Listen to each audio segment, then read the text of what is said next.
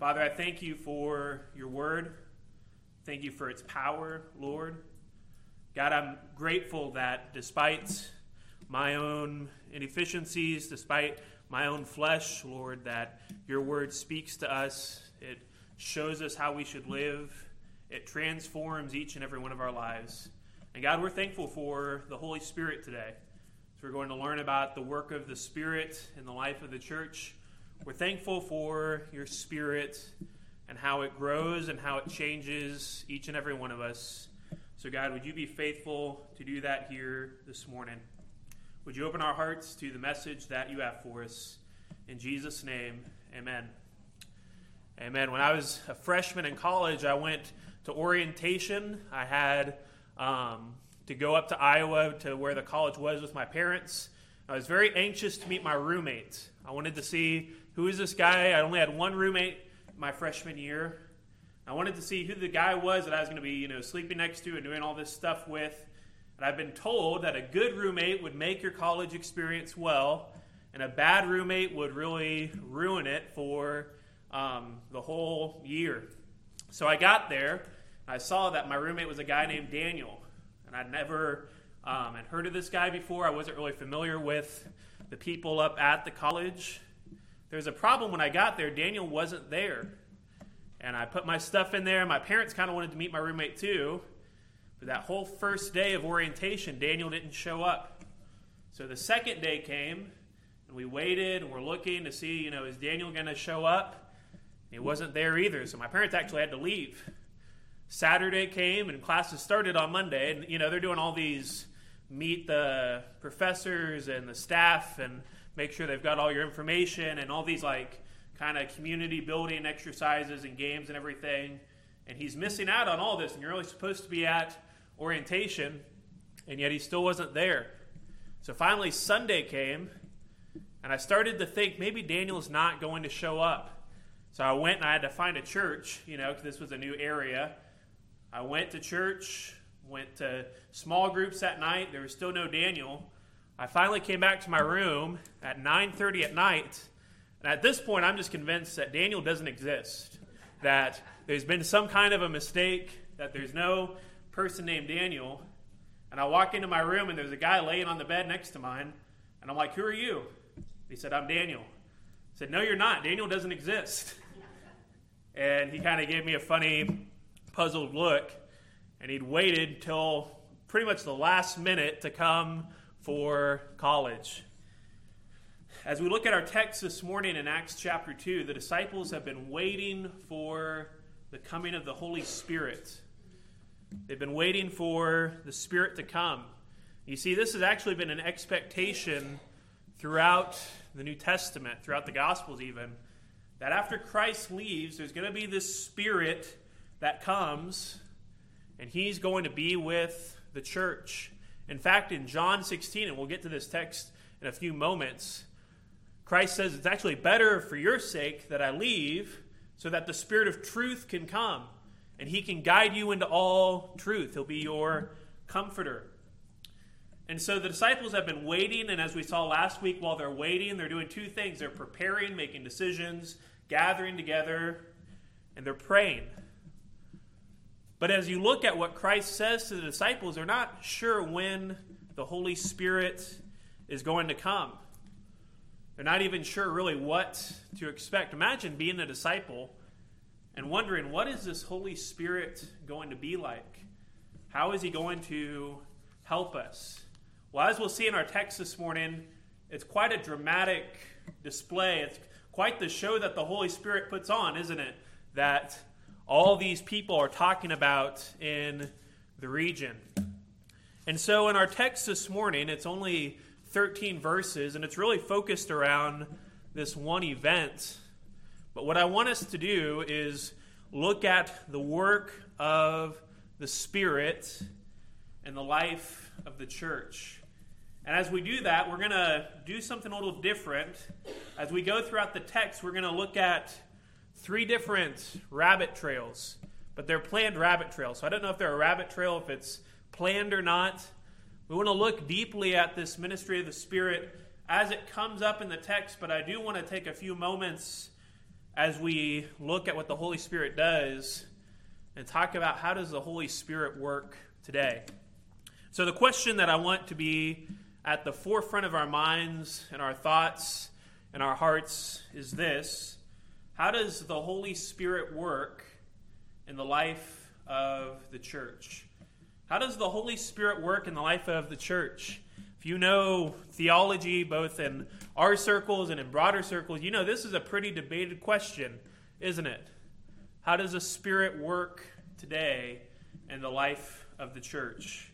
We'll see how the Spirit works here in Acts 2 First of all, we'll see the Spirit descend in verses 1 through 3.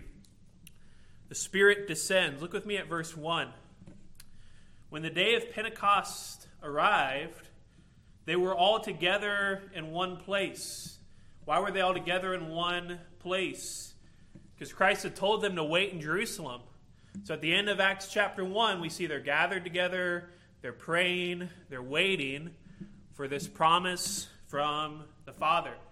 Now, what is Pentecost? And if you're like me, you probably have associated Pentecost with this event in Acts. But actually, Pentecost was a Jewish holiday.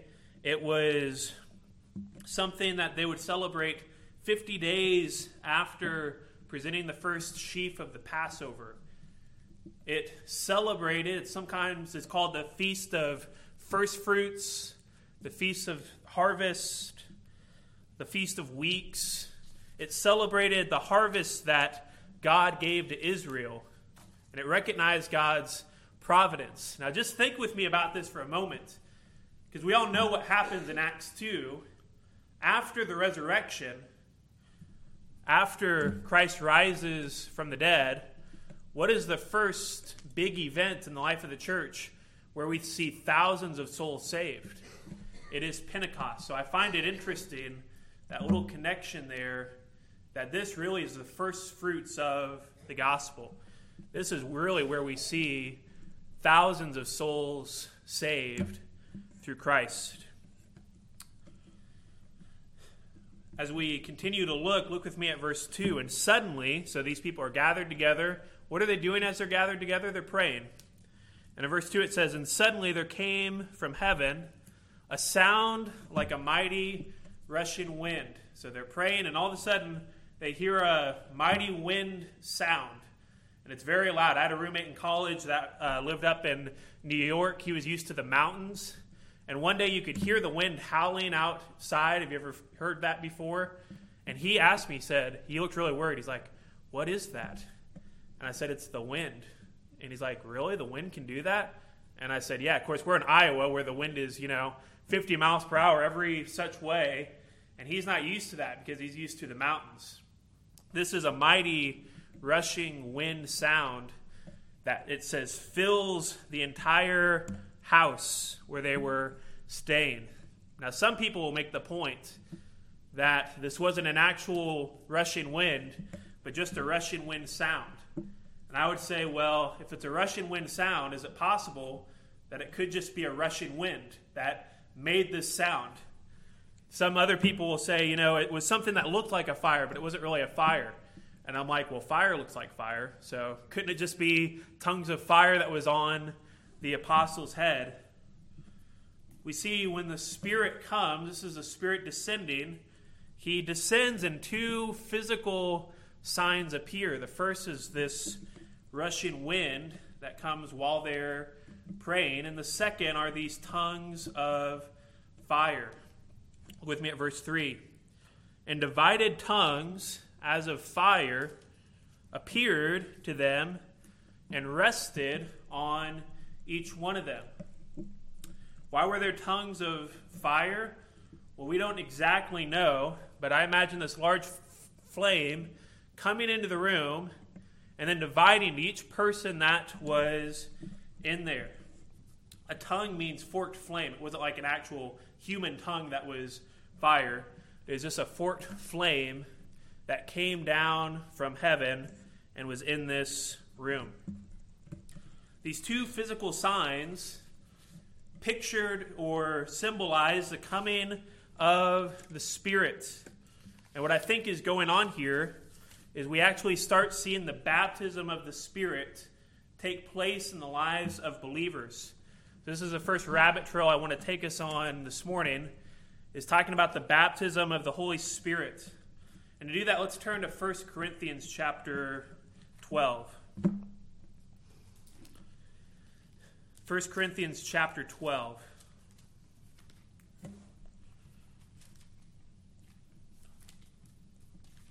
What is the baptism of the Holy Spirit? It's something that is a little bit confusing within the life of the church. There's been some debate on this. 1 Corinthians 12 13. For in one spirit, we notice the tense of the verb there, were all baptized. The baptism of the Spirit is the result of faith and regeneration in Christ, and it leads to believers being immersed into the body of Christ.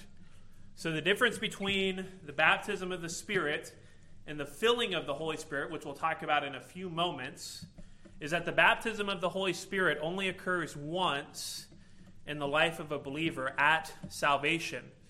It's different than baptism, like we have here, water baptism and it's different than the filling of the Holy Spirit. It's actually predicted in Matthew 3. Turn with me to Matthew chapter 3, verses 11 and 12. In these rabbit trails, we're going to kind of jump all over the place.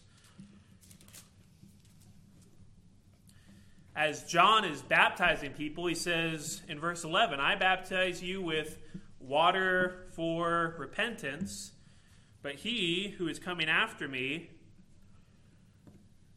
whose sandals I am not worthy to carry, he will baptize you with what?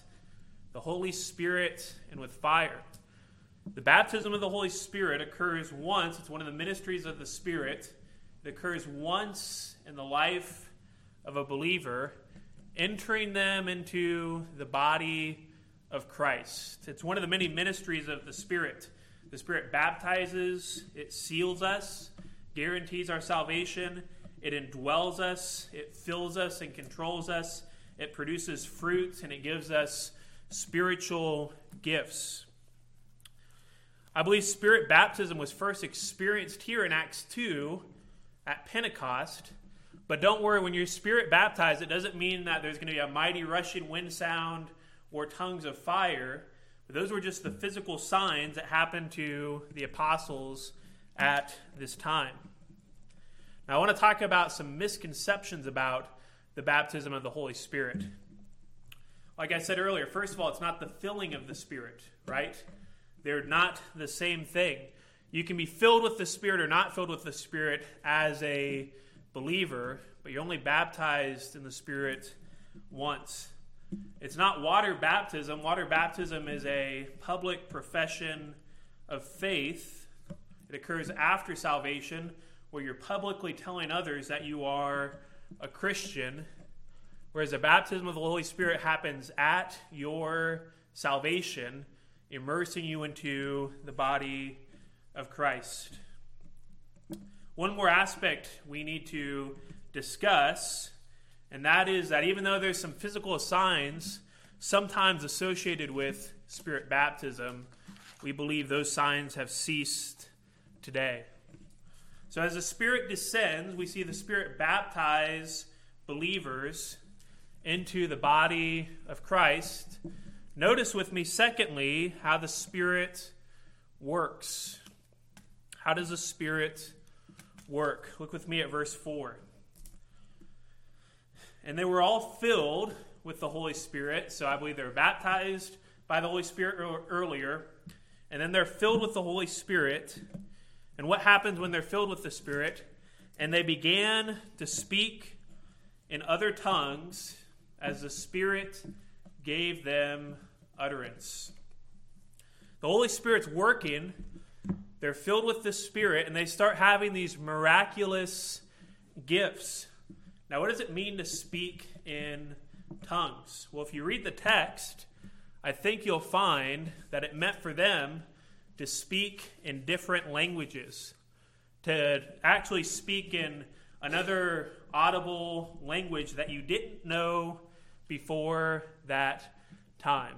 It'd be like if Tim came to church or Schaefer came to church, they started speaking Spanish and they'd never learned Spanish before. Wouldn't that be an amazing thing?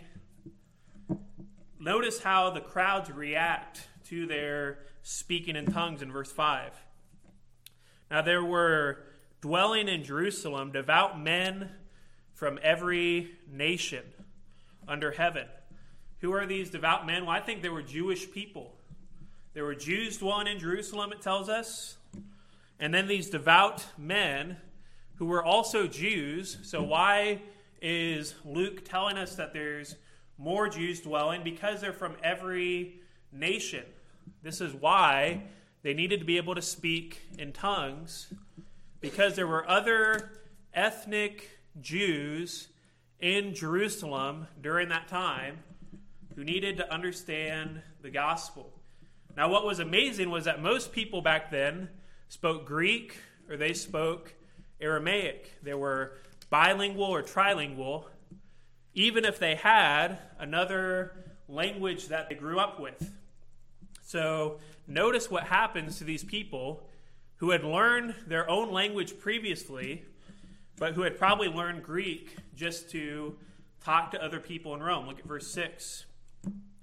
And at this sound, the multitude came together and they were bewildered.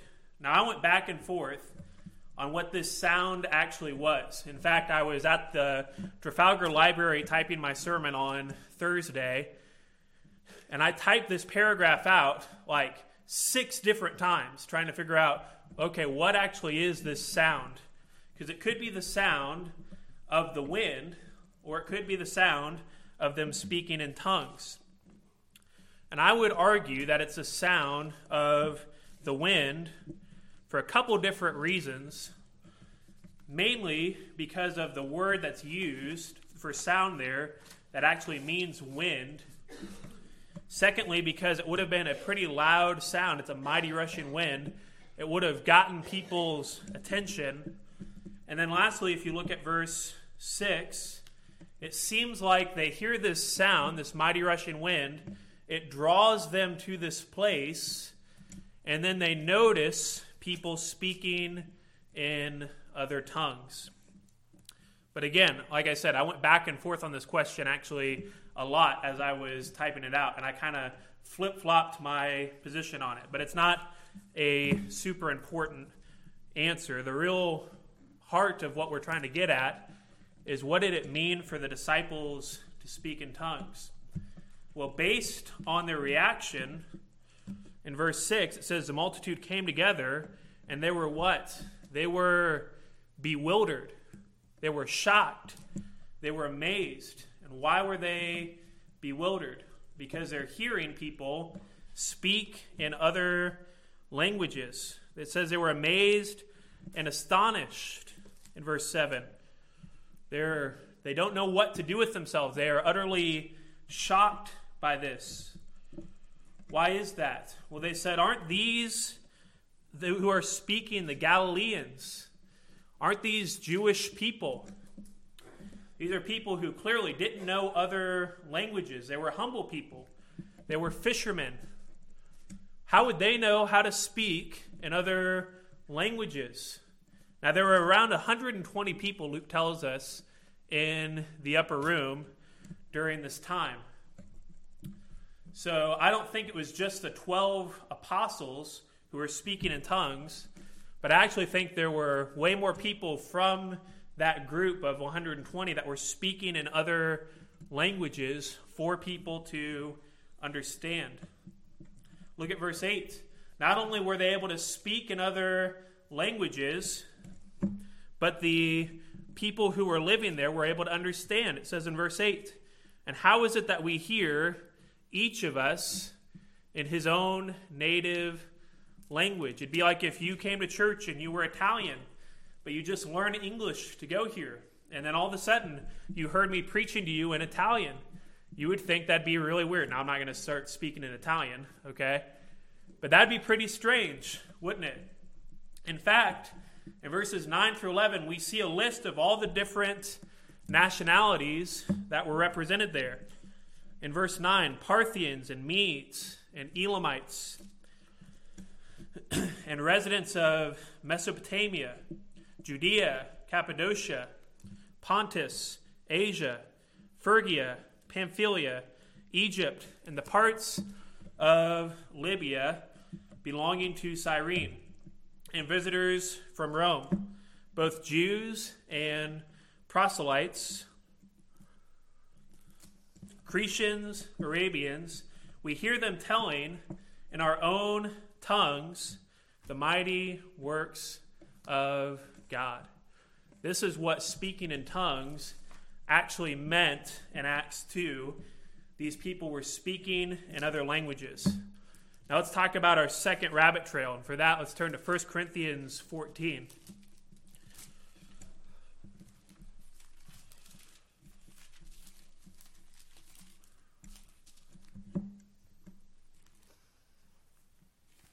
First Corinthians 14 because there's some debate here on whether or not Paul is talking about the same tongues as a, what is going on in Acts 2. He says in verse 1 Pursue love and earnestly desire the spiritual gifts, especially that you may what? That you may prophesy. He starts arguing that they should, if they're going to want a specific gift, they should want prophecy. Now, why would he say that? Look at verse 2. For one who speaks in a tongue speaks not to men, but to God. What was the problem with the Corinthians? You know, the Corinthians got a lot wrong in the book of 1 Corinthians, right? What was their problem with speaking in tongues? They weren't trying to speak in other languages to share the gospel. But they were saying that they had a special language in which they could speak to God. And Paul's saying if gifts are for the edification of the body of Christ, then shouldn't you want to pursue gifts that build up the body of Christ? Look at verse 2 For one who speaks in a tongue speaks not to men, but to God, for no one understands him. He's saying, You people are babbling on like you're talking to God. No one else understands what you're saying. No one else understands what you're talking about. But he utters mysteries in the Spirit. That was why they wanted to speak in tongues. They thought they had this special ability to have higher knowledge or higher understanding of the mysteries of the Spirit. Verse 3 on the other hand, the one who prophesies speaks to people for the upbuilding and encouragement and consolation. Verse 4 The one who speaks in a tongue builds up who? Himself. And really, Paul is centering in. He's talking about an issue that we even see within those who believe in speaking in tongues today. How does it edify the body of Christ if no one understands what you're saying. It's part of why I think tongues have ceased today and why there are no people who actually are speaking in tongues. Look at verse 5. Now I want you all to speak in tongues, but even more to prophecy. The one who prophesies is greater than the one who speaks in tongues, unless someone interprets, so that the church may be built up speaking in tongues had a purpose in the early church. But what was that purpose for? It was speaking in other languages so that the gospel could go out. Why do we not need that today in our churches? Because we have the ability to translate the Bible into so many different languages. We have the ability to reach people with the gospel without having to speak in tongues. And so I would encourage you to just as we look at these ministries of the Spirit, there are certain ministries that we see in the book of Acts that I think were for this time period. but they're not necessarily for us today. Let's keep looking at Acts chapter 2. I want to next talk about how the Spirit convinces.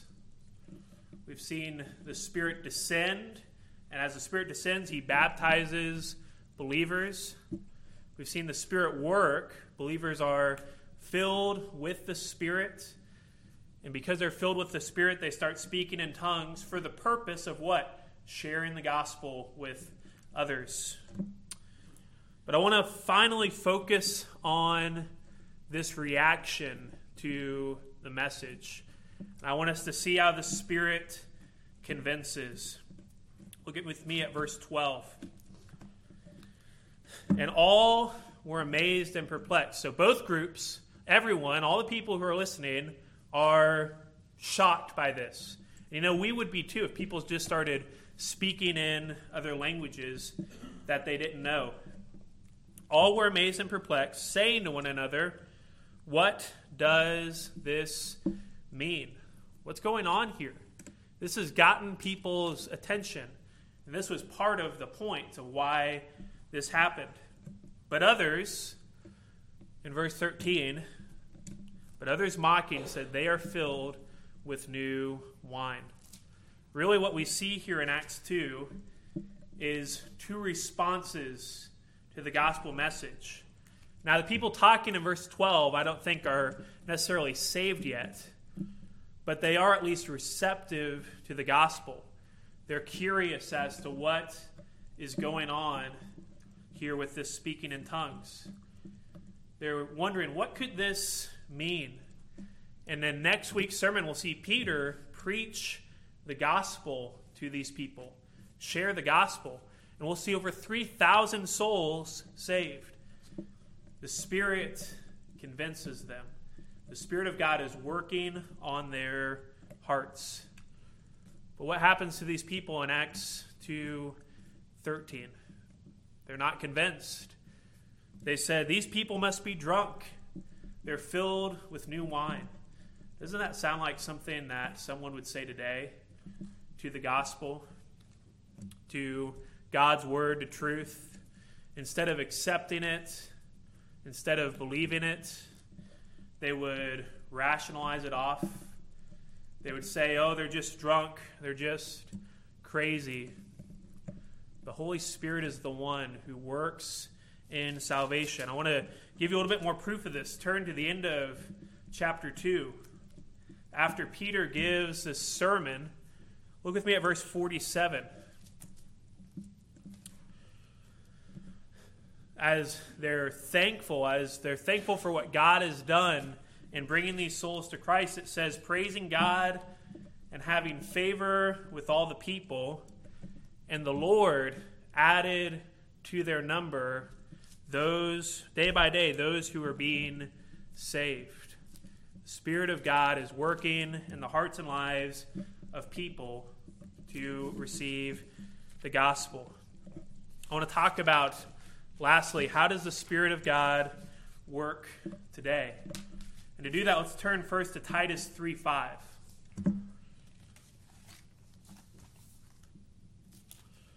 First of all, we'll see how the Holy Spirit works in salvation. Titus 3 5.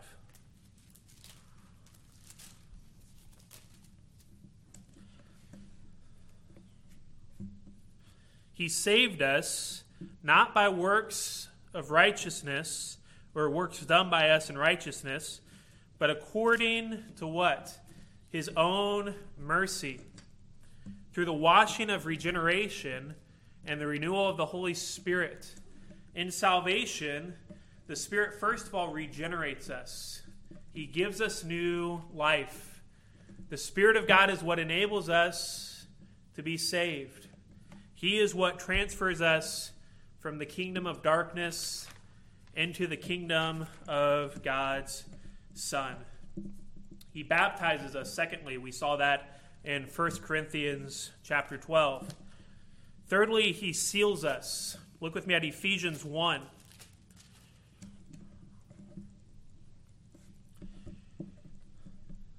Ephesians 1, look with me at verse 13. As Paul is talking about the blessings of God in salvation, it says, In him you also, when you heard the word of truth of the gospel of your salvation and believed in him, were what?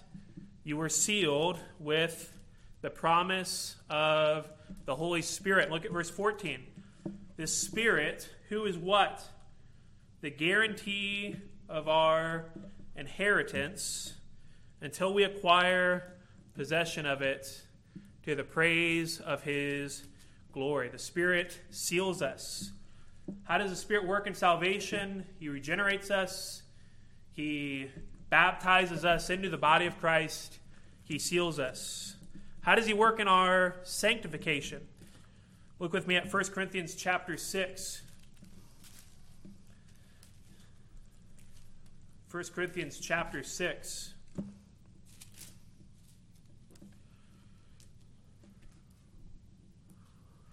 He indwells us.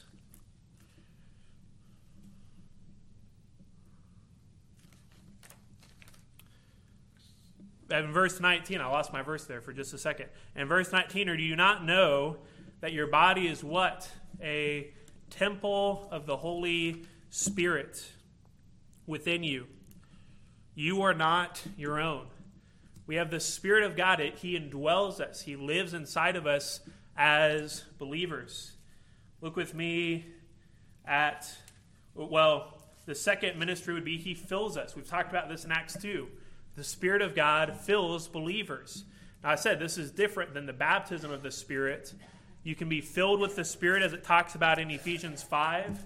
It's a command be filled with the Spirit, or you can be not filled with the Spirit. It means to be controlled, to be possessed. Now, not like demon possession, necessarily, but to be in God's will and used by God through the Holy Spirit. He causes us to bear fruit. Look with me at Galatians 5.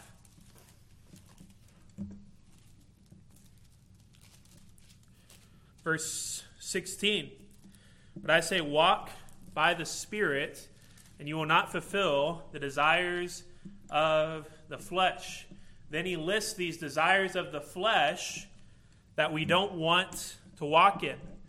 But the Spirit, when we walk with the Spirit, when we're filled with the Spirit, he causes us to bear fruit. Look at verse 22. But the fruit of the Spirit is love, joy, peace, patience, kindness, goodness, gentleness, self control. Against such there is no law. The Holy Spirit causes us to bear fruit. Look with me at 1 Corinthians 12.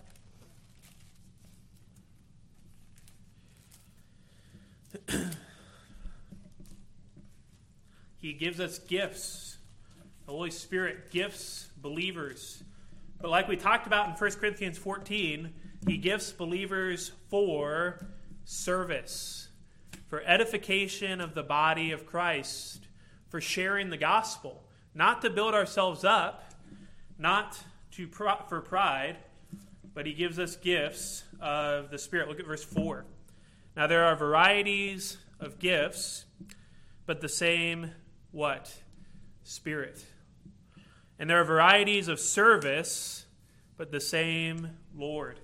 The Holy Spirit gifts believers, He gives us spiritual gifts for the body of Christ with me at 2 Corinthians 4. He illuminates God's word. This is one of my favorite ministries of the Holy Spirit. 2 Corinthians 4, verse 3. And if our gospel is veiled, it is veiled to those who are what? Perishing. They can't understand God's word, they can't understand the gospel. Verse 4 And this in their case, the God of this world has blinded the minds of unbelievers to keep them from seeing the light of the gospel. Skip ahead to verse 6. So, unbelievers can't understand God's word, they can't understand the gospel. So, how are they saved? In verse 6, for God said, Let light shine out of darkness, has shown in our hearts to give the light of the knowledge of the glory of God. The Holy Spirit allows us to understand God's Word. Any understanding of this passage or any other passage that I preach does not come from myself. It doesn't come from seminary or college. It doesn't come from books. But any understanding that is accurate comes from the God's Word, comes from the Holy Spirit, illuminating God's Word, giving understanding. And then finally, the Holy Spirit comforts. The Holy Spirit comforts. Turn back to 2 Corinthians chapter 1. Blessed be the God and Father of our Lord Jesus Christ, the Father of mercies and the God of all comfort. The Holy Spirit is called what? The Helper, the Comforter. In verse 4, who comforts us in all our affliction with the comfort in which we ourselves are comforted by God. The Holy Spirit comforts us so that we can help comfort others who are going through hard and difficult times. This is how the Holy Spirit works in our lives. So, how do we respond to the work of the Holy Spirit as believers, as we've seen in this passage? First of all, make sure you're baptized by the Holy Spirit. Make sure you've entered into the body of Christ. Secondly, read God's word, follow God's will. That goes along with, thirdly, walk in the Spirit. While the Spirit works in our hearts and lives, while He convicts us, shows us our sin, it's also commanded that we walk in the Spirit, that you and I be filled with the Spirit. Well, what does that look like? It looks like say no to our flesh. Actually, when we say yes to the Spirit of God, He says, walk in the Spirit and you will not fulfill the desires of your flesh. Why can't I say no to my sin? Why do I struggle with this sin issue? It's because I'm not walking in the Spirit. Walk in the Spirit. Fourthly, serve your church. Use the gifts God has given you for the edification, for the building up of the body of Christ. And then finally, share the gospel. Share the gospel with others. It's what we see going on here in Acts chapter 2. If I can take us back to our text, and I know we've jumped around quite a bit this morning. How is the Holy Spirit working in these believers' lives? He's enabling them to share the gospel with others so that others can be taken from their sin and entered into the kingdom of God. I hear many people say that we don't emphasize the Holy Spirit enough, especially in Baptist churches or Bible churches. And that may be true, but I want to emphasize the Spirit rightly. That's why we took time today to look at these different ministries and works of the Spirit so that we can emphasize what the Spirit actually does rightly, how the Spirit actually works in our lives. And why do we want to do that? Because I want to understand how the Spirit is working in my life so that I can become a better disciple of Christ. So, my encouragement to you this morning is walk in the Spirit. Pray and ask God to convict you of sin, show you how you need to grow and change. Commit to using your gifts that the Spirit's given you to build up the body of Christ and to share the gospel with others. Let's pray. Father, we thank you for your Holy Spirit. God, we thank you that it is through the Holy Spirit that we can have a relationship with you. We thank you for your Son, Jesus Christ, who died for our sins on the cross He's given us new life in Him. God, I pray that we wouldn't take that lightly or for granted. God, help us all to walk in the Spirit in times that are difficult, in times where we want to say yes to our flesh. Help us to say yes to the Spirit.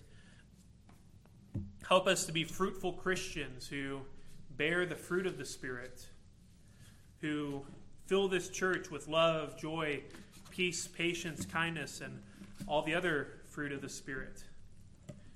God, help us to make disciples through your Spirit. We know that it's your Spirit who convinces people of their need for salvation. We know that it's your Spirit that draws people to yourself. So, God, I pray that we'd be faithful to obey how your Spirit moves in us and works in us each and every day. In Jesus' name, amen.